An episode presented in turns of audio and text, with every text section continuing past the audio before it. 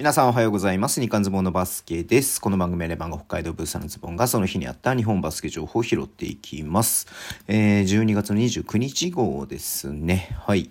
えー、っとね、なんかすみません。昨日全然もう意識しないで気づかなかったんですけど、700日連続でね、配信してるみたいです。701日目ですね、今日がね。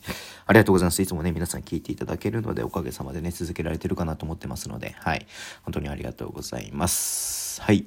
で、今日29日ね、えっと、B1 ね、えっ、ー、と、ね、あの、ビーツもやってたのかな？うん、試合ね、やってましたけれども、ちょっとね、いろいろニュースがあったので、そっちをね、ちょっと話させていただこうかなと思ってます。ちょっと YouTube やってないんですけれども、30日の日にね、やろうかなと思ってます。まず、ウィンターカップ男子決勝ですね。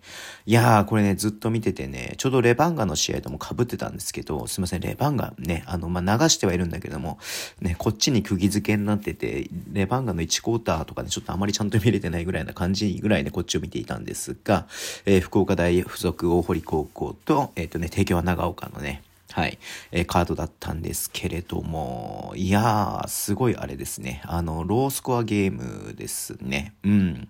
まあ、前半終わって28対25という感じだったんですけど、まあ、ちょっとね、えっと、福岡、あの、大堀がね、ちょっとリーチコーターリードしたけれども、しっかりね、長岡、あ、帝京長岡もついていって、うん。まあ、本当いいゲームだなーっていう感じでね、まあ、ちょっとなんていうの、えっと、ディフェンスやっぱりお互いしっかりしてっていうのを見れましたし、うん。ね。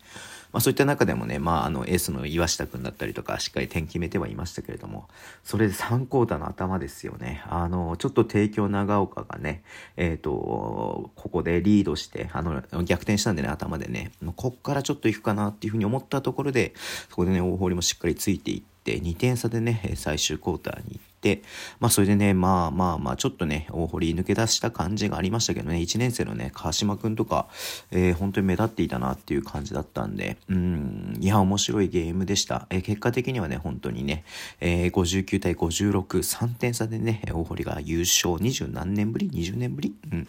あ、93年大会か。93年大会？えってことは 20?28 年ぶり？うんうんうん。の優勝だったんだね。はあ、すごいね。はい。うん。まあ、帝京長岡もね、初出場だったんで、えっ、ー、と、もしかして初優勝ってこともあったんですけれども、ちょっと一歩及ばずというところでしたが、はいはいはいはい。いやー、すごいね。まあ、ここから未来のね、B リーガーが生まれてくると思うとすごく楽しみだなっていうふうに思っています。えー、っとですね、まず特別指定からいきましょうか。えー、っと、まずですね、茨城ロボッツですね。えー、っと、脇正宏選手、箱大の2年生の選手ですね。うん、が特別指定で入るということです。。えっ、ー、と、193センチのまあフォワードの選手ということなんでね、うん。まあ2年生ながらね、えっ、ー、と、全部、全試合先発出場ってことだったんで、まあ本当伸びしろはね、半端ないなっていうふうに思いますんで、ちょっとね、すごく楽しみだなっていうふうに思ってます。まあ特にね、まあ茨城、まあちょっとね、勝ったりとかも、まあ今日ちょっとね、良くなかったですけれども、うん。まあちょっとね、楽しみだなっていう、ちょっとね、ばっか言ってね、楽しみだなっていうふうに思ってます。はい。えー、で、えっとですね、あと F 名古屋ですね、早稲田大学の宮本和樹でいいのかな？ごめんなさい。ちょっとあの、読みがな振ってないかわかんないんだけれども、うん。和樹選手と、えー、選手契約ですね。これは、はい。えっ、ー、と、特殊じゃなくて選手契約を結んだということで、うん。いやー、ね、冬名古屋もね、絶賛、えー、爆笑中ですからね。まあ、この、そのね、まあ、B2 ですけれども、まあ、レベルが高いと言いますか、まあ、本当ね、しっかりとしたチームですから、うん。まあ、そこでね、いろいろと学ぶこともあるだろうなというのもね、楽しみにしています。はい。えー、ちょっとね、怪我の話題なんでね、あれなんですけれども、まず、えっと、B1 ですね。えっと、新潟ルビレックス BB の星野選手が、えー、右すねの、え疲労骨折全治未定ということでね、うん、疲労骨折なんだと思ったけれどもね、はい。まあちょっと、まあ今年ね、ルーキーシーズン、ルーキー、去年か？去年ルーキーシーズンなのか？うんうんうん。まあほんと、あ、去年ルーキーシーズンか？はい。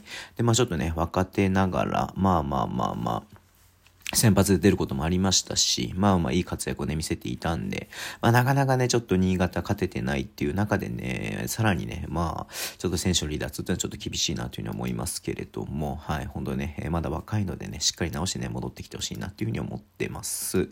えー、続きまして B2 なんですけれども、えっ、ー、と、仙台のね、えっ、ー、と、渡辺翔太選手が、えー、右の、えっ、と、中指、足のね、中指を骨折ということですね。うん。